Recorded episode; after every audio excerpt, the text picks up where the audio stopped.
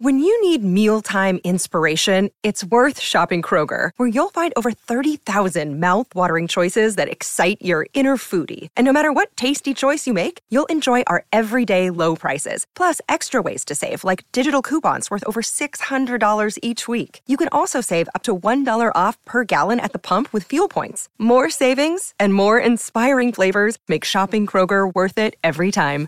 Kroger, fresh for everyone. Fuel restrictions apply. Welcome to the Real Vision Podcast Network.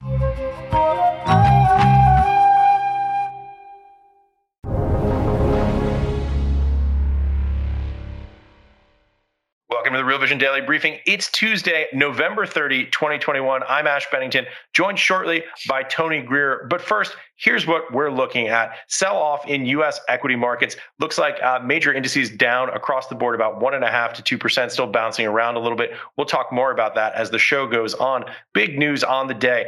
Fed Chair Jerome Powell on the Hill today saying it's time to retire the word transitory in relation to inflation. Additionally, Chair Powell also stating that it may be appropriate for the Fed to consider wrapping up the taper more quickly than originally planned due to inflationary pressure. I'm shocked shocked to learn that inflation is not transitory. Uh, Tony Greer, what's going on here, man? Is the Fed starting to lose control of this narrative? You know, I think they're being a little bit quite the opposite, Ash, and I could be wrong, but I'm looking at this as they are kind of opportunistically piling on the Omicron variant headlines, which, you know, yesterday Jerome Powell came out and said that the Omicron variant poses downside risk to the economy. Right. right. That complicates the inflation picture. I think that dovetails nicely with the administration's attempts to get the price of gasoline lower and sort of get that out of the headlines in the short term if they can. And then, as you said, you know, the most important thing that he does today is he comes in and he takes away the punch bowl. You know what I mean? Like everybody's sitting here looking to see how he's going to address it, and he finally addresses it like a man and retires transitory and says they're going to fight inflation, taper earlier um, you know, and ha- it has the desired effect on the bond markets, right? We see break evens finally come apart and pull all the way back into support. And remember that because all risk assets right now are into support, in my opinion, or close to it. Right. Um, and then you know uh, you start seeing break evens pull back, and you have that bear flattener action in the bond market where the curves are flattening. It's again, you know, potentially pricing in a slowdown God forbid, from a lockdown or um, you know a couple of other developments. And I feel like honestly, Ash, we're getting to the point where it's time to start bidding for risk assets, including the stock market, oil.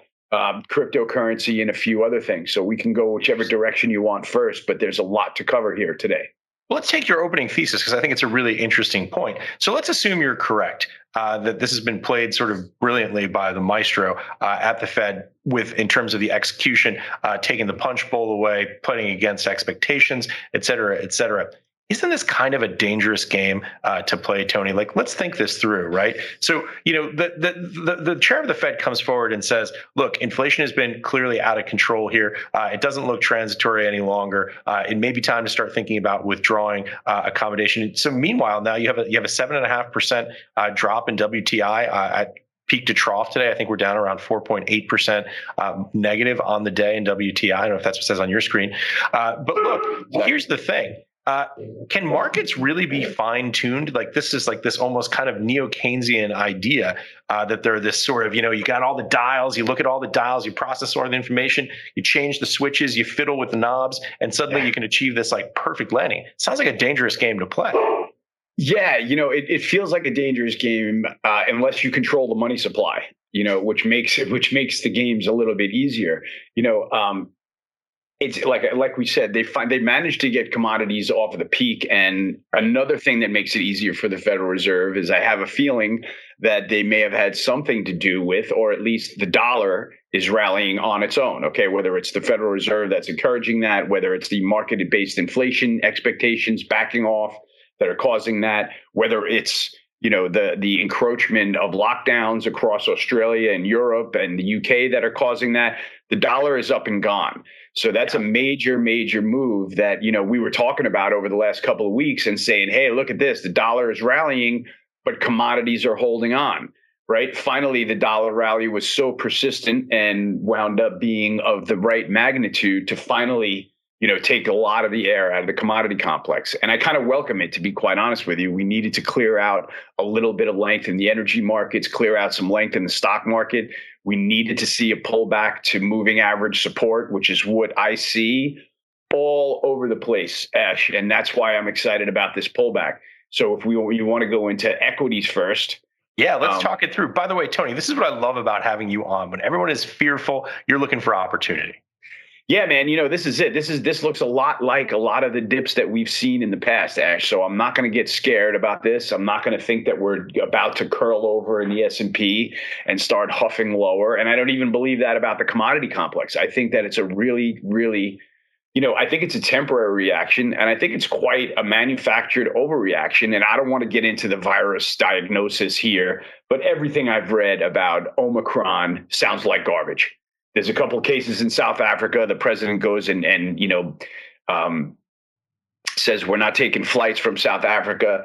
You know, all of this. You get the news from South African doctors that like, what is the world doing? There's not a really. This isn't a terrible variant that we're dealing with the New York State governor goes ahead and declares a state of emergency in the state of New York. Like, what are we talking about here? So, once again, in terms of policy response, we've completely jumped the shark into, oh my God, a new tidal wave is coming, and it's absolutely not as of now. So, if it turns out that the you know the, the media and the Federal Reserve and our government is opportunistically hyping up the Omicron variant, then you're going to see markets snap right into shape in no time. And it feels like we're getting there. So when I want to, I just want to mention, you know, in this, the stock market, Ash, it, feels a lot like the other dips. It seems like a very controlled, even more so controlled than the Evergrande episode that we fought back in September, right? There was a lot more uncertainty, a lot more volatility. And if you ask me, a lot more risk to the markets with a major Chinese shipping company going under than this Omicron variant, you know, creeping its way around the globe and and and simultaneously closing down countries in its wake. I'm just not seeing that happen. So now that we've got an S&P that's had that old famous formula that we know and love and we've put our kids through college on and and purchased all kinds of things we are in that mode where we're seeing those clusters of big tick index extremes on the downside. So far on Monday, we saw a minus 1800 on the low. Today, we saw a minus 1700 on the low. You know what my eyes are peeled for now, right, Ash? A little dip to the moving averages, a red to green day, and then, man, we're gone. That's what I think is going to happen. And I'm kind of looking for the bat signal right? I'm looking for the bat signal. I'm looking for up in the sky for somebody to say, you're right, Omicron's bullshit. And here we go with the risk assets again. You know, if you look at some of them, you look at Bitcoin and Ethereum, you know, they've been great performers of uh, against inflation as inflation hedges they haven't moved a whole lot in this little de-risking episode. So that's been encouraging to me in the yeah. fact that, you know, cryptocurrency is looking at the world and saying, man, you guys are going to shut out, shut down over the Omicron variant? Not a concern of ours. You guys are going to raise, uh, excuse me, you guys are going to ease up on the taper now, take away the punch bowl? Not even a concern just yet you know, and I think that speaks to the utility of the cryptocurrencies kind of creeping into the picture and, and holding on to their value. But I don't want to, you know, get all over the map. I think it's important to talk about the rotation, the commodity markets, right. the S and P. Guide me here a little bit, Ash. Like I well, said, that's exactly lot, what I was. Got a lot to talk about. Yeah, yeah, that's exactly what I was going to ask you, Tony. So that's the thesis, that's the big picture. Walk us through the breakdown as you look at U.S. equity markets sector by sector, uh, and what your plays are there and why. Yeah, the, the you know today's interesting, Ash, because it's month end right? So, you know, we, we saw markets just get a little bit creamed on month end. To me, it kind of plays into the idea that if you got weak longs on your pad, they're all under pressure, take the loss and sell them, right? Come into December fresh as a daisy and look and see what's going to run for the last couple of weeks. But in the month of, um, excuse me, in the month of August, what we saw was a lot of weakness in sort of social media, metals and mining, Um, we saw a pullback in energy, so it was a natural resources pullback, uh, resources pullback. But we saw FANG stocks flat on the month. We saw the Russell go down. We saw, um, you know, we're seeing cybersecurity and software break out. We're seeing social media breakdown be- behind Twitter and this terrible, terrible choice of a CEO. It seems like they just picked. And you know, the rotation is still alive. You know, when I look at the rotation on a daily basis, yeah, today is a big red day. It's one of those down days when the S and P is going to migrate back into support and find a level. But overall, it's been a natural resources pullback, the commodity complex pullback, and equities in a really, really orderly pullback. Now, I don't get I don't get fatal about moves like this because everything seems fairly controlled. You still got sectors like the home builder index that put in a 4% breakout gain in August. You've still got sectors like semiconductors basically the supply chain story. The supply chain is still going to be kinked. Semiconductors are going to continue to make new highs. So the rotation is still aggressive. You can find bull markets within these big bear market moves and big pullbacks.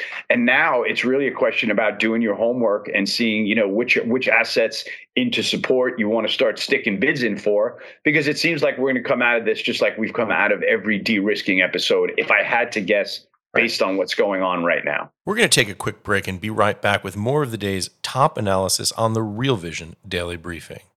You're a podcast listener, and this is a podcast ad.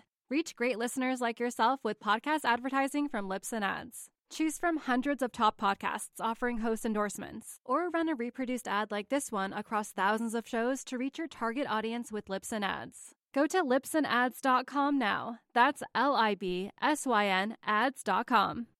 Welcome back to Real Vision's Daily Briefing. Let's get right back to the top analysis of today's markets. Well, let me ask this. One thing that might potentially be different, and I'm curious to get your context on this, uh, is as you talk about the Fed uh, taking away the punch bowl, potentially withdrawing the accommodation, uh, you know, the 120 billion less the 15 billion that's been already been tapered, getting that down to zero uh, by June or sooner. Is there a risk, a risk uh, that withdrawing some of that monetary policy accommodation uh, could create uh, a progressive tightening at the margin uh, and therefore make U.S. equities less desirable. There is always the potential for that. That that is an absolute logical read through that deserves some measure of probability measurement, right? That could definitely happen where taking away the punch bowl, you know, changes everything. It could change everything if we take this much liquidity away. Now, is that really going to happen? Number one, are we actually going to go to full taper? Are we going to get there? We don't really know. I don't think the market's had to price that in yet. Right. But let's consider let's consider when we went back into, you know, we had taper talk back in 2013, 14, I think it was. And and I'm yep. sorry if I'm I'm off by a year or two, but I'm not off by much. Between 13 and 15, we had that uh, you know a lot of taper talk and we were talking about the Fed, uh, S&P potentially curling over but what happens is you start seeing that economic strength underlying economic strength start bubbling up under the hood and if the economic data gets better then we can handle a little bit of higher rates and a little bit less liquidity so there's always that adjustment mechanism in the markets that I'm not going to say you know pulling the pulling back on um, the QE is going to automatically mean stocks have to tumble over. Right? right? It's often oftentimes we've seen where the Fed is going to ease back on liquidity, um, potentially talk higher rates, and the market says, "Okay, here's a little dip to acknowledge that, but where do we go from here?" Oh, we've just got better economic data. That means we can handle higher rates. So I'm looking for that dynamic to potentially play into the markets. I think that's important to watch for, and you bring up a great point with that. Yeah. Before we transition over to commodities, just to add one more big picture point for people who are trying to get their head around the big picture issues here. So you have this, uh, you know, 120 uh, or 105 now, I guess, uh, billion in U.S. Uh, Treasury debt and agency debt purchases on a monthly basis by the Federal Reserve. On top of that, you've got interest rates uh, that have been at or near the zero bound for some time, other than that period between whatever it was, 16 and and I guess 18, uh, when they jumped off the zero bound, got to about 2.4 percent. So you still have you still have interest rates at uh, the zero lower bound. And in addition to that, you've got coming up on $8.7 trillion uh, on the Fed balance sheet, uh, up from about uh, 800 billion prior to the global financial crisis. So when we talk about accommodative monetary policy, uh, you still have this massive wall of liquidity. Even as you begin to withdraw that monthly increase in the balance sheet, the balance sheet itself, the stock of debt, uh, remains undiminished. Exactly. So, you know, you could talk about the taper all you want. And it's like saying, you know, we're going on a beer run, but we're only going to buy 20 beers, right? We're not going to buy a full case. We're going to buy 20 beers and we're going to put those in the fridge. And then we're going to go out for another 20 beers instead of 24 right so it's not like we're exactly right. you know we're not reversing the operation in any way shape or form right. and we're still accumulating beer on the way you know so right. we've got the balance sheet now pushing through you know pushing toward 9 trillion um, you've got the ECB balance sheet pushing toward a similar number. I think they're up over 8 trillion euro now, which is getting a little bit hairy. And, you know, right now we're kind of, I'm personally, I'm really focused on the dollar, right? The dollar has done all of this wrecking ball damage to the commodity complex. It's set the euro, the Aussie, the British pound back on their heels. As I go around those markets and do some Fibonacci studies on the currencies, I notice that they've all reached, and I'm talking about the currencies now, not the dollar. The alternate currencies have reached logical pullback levels, whether they be the Fibonacci retracements or a trend line or just another horizontal support level. And I feel like the dollar is into some resistance and it's overbought.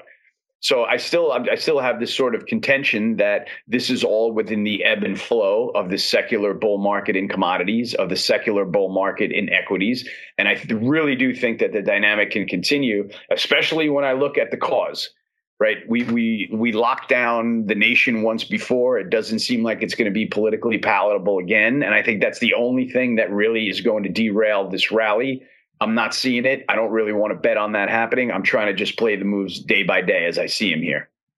Yeah, good transition, by the way, into the dollar. Talking about commodities right now, DXY, uh, the dollar index, uh, trading at, at, the end of the day here looks like it closed in 90 uh, around 96, uh, 95 spot 87. Uh, by the way, this is up uh, from about from about 89 in June. Quite a dollar rally. Let's talk a little bit about that in the context of commodity markets. obviously, the base currency there. Talk a little bit about what you're seeing happening right now. Sure, Ash. You know, so the, if you ask me, the Federal Reserve has learned that the dollar is their weapon against headline inflation that's giving them a headache. Right. So we saw this happen before, um, right after an FOMC meeting. We came out of the last FOMC meeting and the dollar started rallying and commodities got slaughtered and gold got wrecked from like 1900 down to 1750. And to me, that's that was a big wake up call that was me saying, okay, if the Federal Reserve is going to use the dollar and gold as their tools to sort of get everyone out of their hair regarding this inflation that they called transitory at one point, that they've now capitulated on, they've managed to manage the situation pretty well. But when I look and see like where we're going to go from here, I still think that the strength in the underlying commodity markets is going to bubble up underneath that. So when I look at, I see the other currencies that have pulled back into support levels. I see the dollar into resistance levels, and it leads me to believe that this dip now in commodities is something that should be bought. But when you, like you said, when the Fed gets the dollar on the run, we're going to get those market-based inflation um, securities to pull back. Bitcoin and BCOM off seven percent in the month of August as the dollar took a two and a half percent rally to me, that's a big macrocosm of the whole story right there. So if you reverse this dollar action and it's going to be a dynamic trading vehicle, it's not going to go up every single month of the year. You're going to reverse the commodity weakness and you're probably going to start another fire under the equity market. And it's just a question of from what point. So that's how I'm looking at how they're managing it. But I very much feel like, you know, when they hear the complaints about the inflation getting hairy, they figure out how to say, okay, let's get the dollar higher will knock gold lower. That takes care of the Bloomberg Commodities Index. And, you know, now they've got the base metals complex into dramatic support. You know, aluminum is still battling like a street fighter at its 200 day moving average. Copper is trying to hold in, you know, at 9,500, just below 10K, near the all time highs, not breaking down. And now the big question mark is quite honestly oil, right? It's been more volatile than the other commodities. It's been a steeper pullback. But at the same time, Ash, you know, I, I look at this 20% dunk from the high to where we've been, and all I see is opportunity. Mm. You know, we had with the Shell CEO come out and say the oil demand increase is outpacing the growth in supply.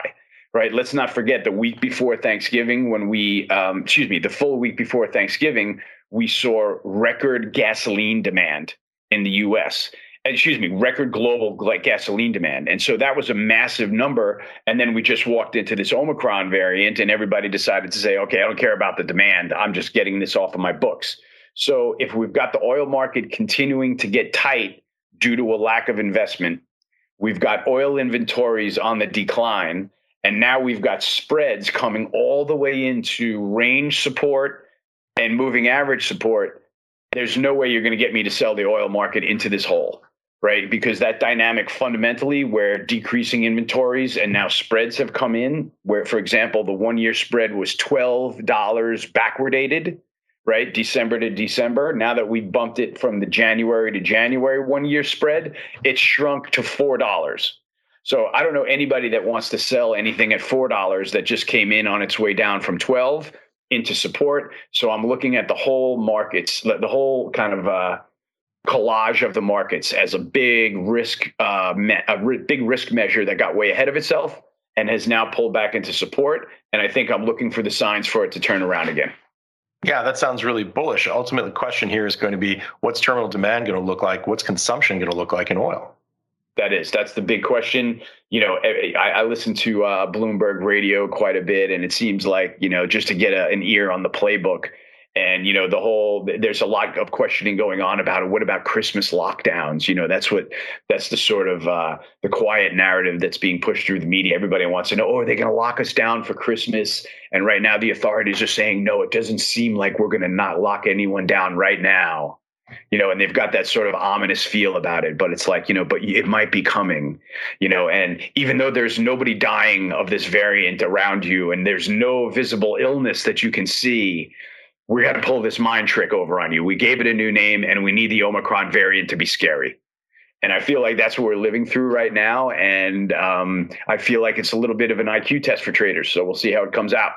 Yeah, and we're going to obviously have to wait and see uh, in terms of where this shakes out. Uh, scientists are still uh, sequencing the DNA, uh, and more to the point, to your to your really core point, Tony, is we have to see what the actual impact uh, is like on the ground in terms of in terms of illness and how debilitating it is. And right now, you know, we we can all have a point of view about it, but we got a lot of question marks out there, and we're just going to have to wait and see on that. Uh, but to your point, certainly looks like a bullish setup from the technical factors. Talking of which, talking about the dollar as a weapon, offensive, defensive, talking about oil, I wanted to throw to a clip here. This is uh, Luke Gromen being interviewed uh, on Real Vision. This is for Plus and Pro tier subscribers by Lyn Alden talking about petrodollars and the Cold War. Let's take a look at the clip. The petrodollar deal was a masterstroke of diplomacy. Uh, ultimately, what it in in plain English, what it meant is that we could print dollars for oil, and the Soviets actually had to go about all of the work of lifting the oil out of the ground.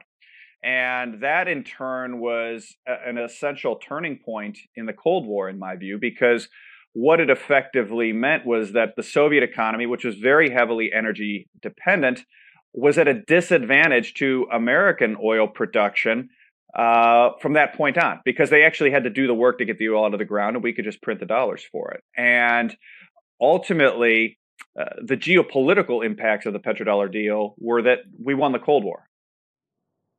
Well, there you have it. A really intriguing clip. Interestingly enough, it's kind of like everything old is new again. This is sort of very relevant for what we're talking about right now. The idea of the Soviet Union being heavily dependent uh, on Western sources uh, for oil. Uh, right now, obviously, the supply and demand constraint question. Uh, we were just talking a little bit off camera, Tony, uh, about the SPR release, uh, Strategic Petroleum Reserve. What are your thoughts there? All right. So I have some pretty specific thoughts on the SPR release. Um, strategically, it doesn't make very much sense for us to be offboarding this oil supply the way the world looks right now. Right. So we know that it is a sort of political football to try to get the price of gas lower. And I think that you can confirm that by today with the price of oil backing off aggressively. You know, we know that it's because of the strong dollar and likely because of these variant fears. And there was a line out of the administration today that's saying, you know, we may do more of this SPR release, right? It's like they they look at the screens and they say, you know what, we're doing it, it's working. Now, if you break it down a little bit, the 50 million barrel SPR release, you know, we've got um, what is it, 32 million barrels on swap that are coming back, 18 barrels that are being sold. We're selling mostly sour crude oil. Um, and when you look at who have been the biggest global consumers of oil, it's been India and China. They have been big consumers of sour crude because it doesn't matter to them that the um, sort of uh, pollution goes out into the environment from cracking sour crude oil. Over here in the US, we prefer to crack light sweet crude because it puts less emission into the atmosphere. So, what we're doing with the SPR release is we're handing China and India more oil that they like to burn and crack. So, I don't know that being left with less oil going into a more sort of protectionist world that I feel like we're going into a little bit, especially as different countries have different approaches to this um, pandemic that we're still getting through, even though it seems really desperate. And I think we're closer to the end of it. Um, you know that that is really what I see in the SPR release. I see it as a political football. I see it as, if anything, helping in China and India secure more sour crude. And I see it as a not smart decision that could put us at a strategic disadvantage God forbid we have any kind of kinetic conflict that I don't even want to talk about or imagine, but I would like to imagine it with the SPR filled to the brim, right? Not not with the SPR deleted. So that's kind of the way I'm looking at the whole thing, if that's fair. Yeah, very well said. We're going to take another quick break and be right back with more of the day's top analysis on the Real Vision Daily Briefing. You're a podcast listener, and this is a podcast ad. Reach great listeners like yourself with podcast advertising from Libsyn Ads. Choose from hundreds of top podcasts offering host endorsements, or run a reproduced ad like this one across thousands of shows to reach your target audience with Libsyn Ads. Go to libsynads.com now. That's L I B S Y N ads.com. Welcome back to Real Vision's Daily Briefing. Let's get right back to the top analysis of today's markets. Listen, while we're talking about this, I want to jump into some questions here. Uh, we have a lot of them, and many of them are actually about oil. I wanted to jump in uh, and give you one from Russ Dahman. This is from the Real Vision website. Uh, the question is, Tony, what is the impact of supply chains being snarled on WTI? How do you think about that? You know, it's it's it's definitely relevant, right? Um, you know, we're we're still transporting WTI around the world in, in really different different ways now, right? It's going on barges, it's going on rails and trucks, um, you know, intercontinental modal transportation with other types of commodities. So, you know, the snarls don't make it any easier for the for the boats to get around and get into the ports um, I, you know, the oil market might be slightly insulated from, you know, a complete breakdown in the supply chain, although it wouldn't help. But I'm not sure that if there's a breakdown in the supply chain, that it's necessarily bearish the price of oil. Right? If anything else, it's likely to be bullish. Um, you know, if supplies can't reach their destination. So, you know, I look at it as a sort of separate but complementary factor to the inflation story, if that's right. fair. I'm not really smart enough to figure out what's going to end um, you know, the supply chain, you know, the supply chain crisis. I have a couple of ideas that I don't really want to discuss now, but you know, I think that is something that we're going to have with us until um, we probably reach a point of desperation. Unfortunately, you know, I'm really bullish on um, food prices, unfortunately, and I've had some pretty good hedges on in that space. Um, and I think that that is sort of where the real danger zone lies. I mean, I know we're, we want to talk about energy, but as energy is a third of our farming costs, at least, you know, the price of food is going to be continually rising now the longer crude oil can stay at these elevated prices. And by elevated, I mean really above $60 you know, and and um, you know, sort of way north of 50, where it starts to cut into the budgets of the food producers. So that that's kind of how I'm looking ha- uh, at how the supply chain relates to crude oil, relates to food costs. And I think my point is that once the higher energy costs translate into higher food costs, that's the only way that we're going to continue to push back on this ESG pendulum, the carbon neutral pendulum that seems to have swung all the way to the left to the point that we took an energy independent company, we made them not, ener- excuse me, an energy independent country in the United States. We made ourselves not energy independent, and we are leaning on potential enemies for our crude oil supply. So those are a couple of things that sort of you know round out the whole conversation right. of you know the supply chain the energy inflation et cetera et cetera but i think still that the ultimate translation of it is going to be into higher food costs and then that finally being where people you know draw the political line and say carbon capture was nice and interesting but it cost me $100 to fill up my toyota and 400 to get out of the grocery store so that's not going to work for everybody and i'm not looking forward to it but i don't see um, how we get around arriving at that place if this happens to be the top in crude oil and we go into some disastrous, you know, running from a variant situation, the price can probably go lower. But with dwindling inventories heading into winter, I'm not looking to short crude oil after this whole complex has pulled back, the curve flattened out, and the price pulled back. So I'm still bullish the complex, Ash, and I'm looking to work through this dip if that's fair. Yeah, very well said. Uh, this is a really interesting question that comes to us from uh, Nikhil from the RV website. The question is, what do you make of billionaires selling equity? And he goes on to cite Elon Musk, Jeff Bezos, Stan Druckenmiller, and Satya Nadella. I mean, what else would they do?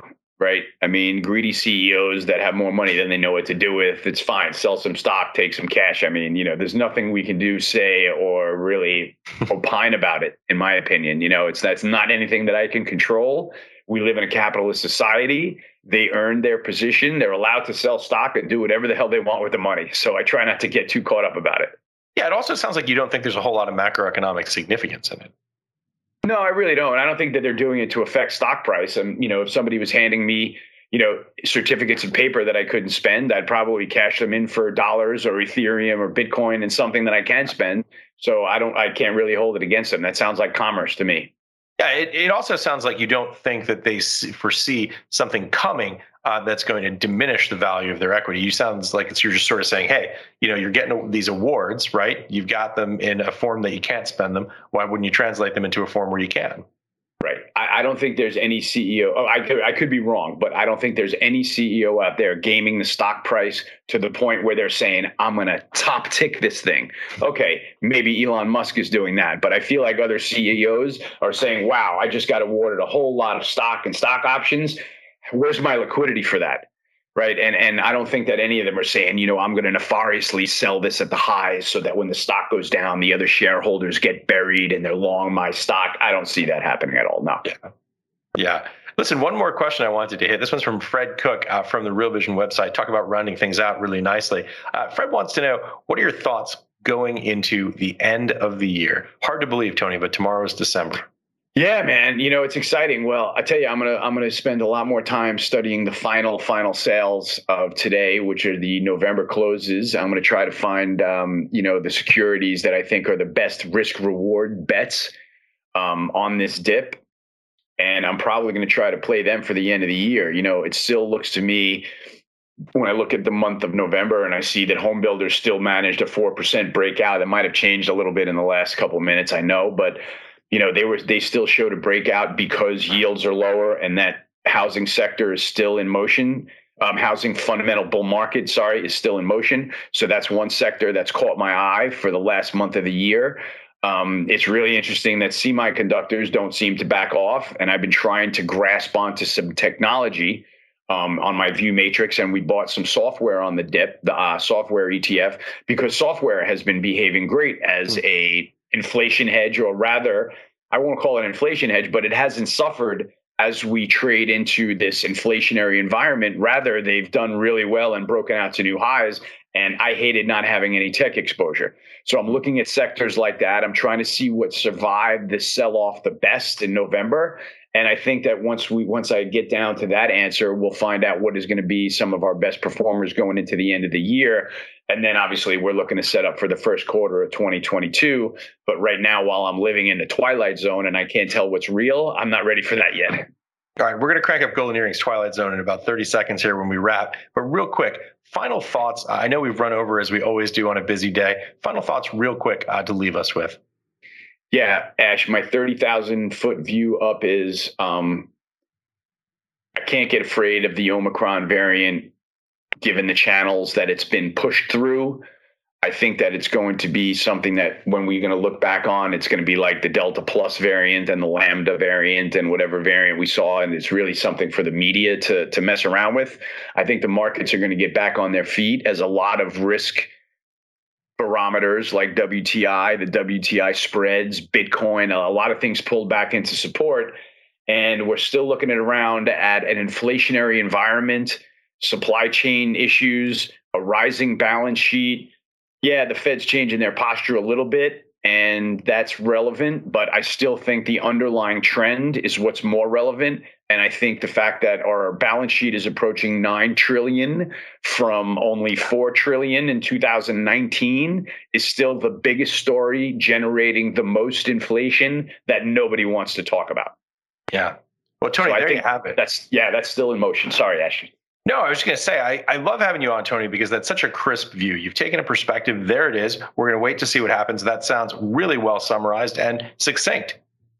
I hope so. We're trying our best, man. We're keeping the streak alive. We're trying to stay, you know, we're trying to see the markets clearly and go, um, you know, take every day at a time. But you know, over the long haul, we've been we've been seeing the ball pretty well, and nothing has changed about my posture yeah. towards the way that pitch is coming over the plate. I think that's a good way to wrap it up, sort of uh, in summation, square the circle, if we will. Tony, as always, nice and crisp, smooth as butter. Always a pleasure having you on Real Vision Daily Briefing. You're the best, Slash. Love it, man. Great job.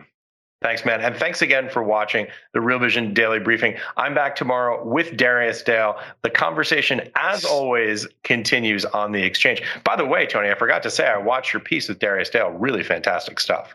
Darius is an up and coming star in the financial markets. I love his approach. I love his energy. I love his intensity. And, uh, you know, I'm looking forward to touching base with that guy, you know, very often on personal terms and hopefully on a regular basis for Real Vision um, viewers, because I think looking at the world through his lens is definitely opened up my eyes to a lot of different. Um, you know, sort of nuances in the market, if you will. You know, I've got my, uh, I've got a very strict set of ways and sort of uh, ways of following the market and means of behaving in the market. And I listen to Darius, and I'm like, wow, there's an interesting way of thinking about inflation versus deflation, and that there's too much narrative at times, and that's that's a lot of talk that I really respect. So I'm looking forward to getting to know Darius even better.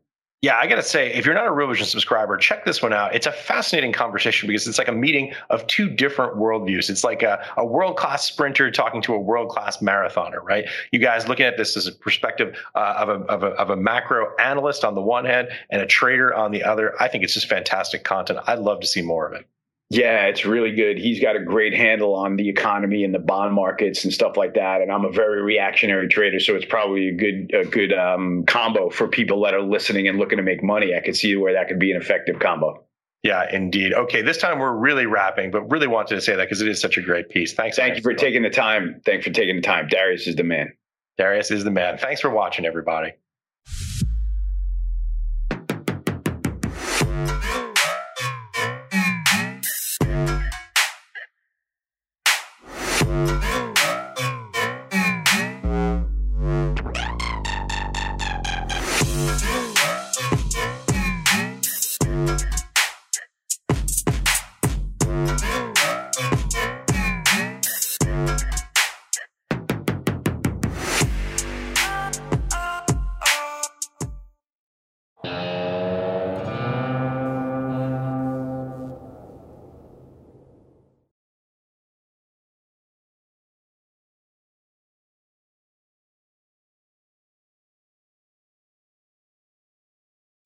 You're a podcast listener, and this is a podcast ad. Reach great listeners like yourself with podcast advertising from Libsyn Ads. Choose from hundreds of top podcasts offering host endorsements, or run a reproduced ad like this one across thousands of shows to reach your target audience with Libsyn Ads. Go to libsynads.com now. That's L I B S Y N ads.com.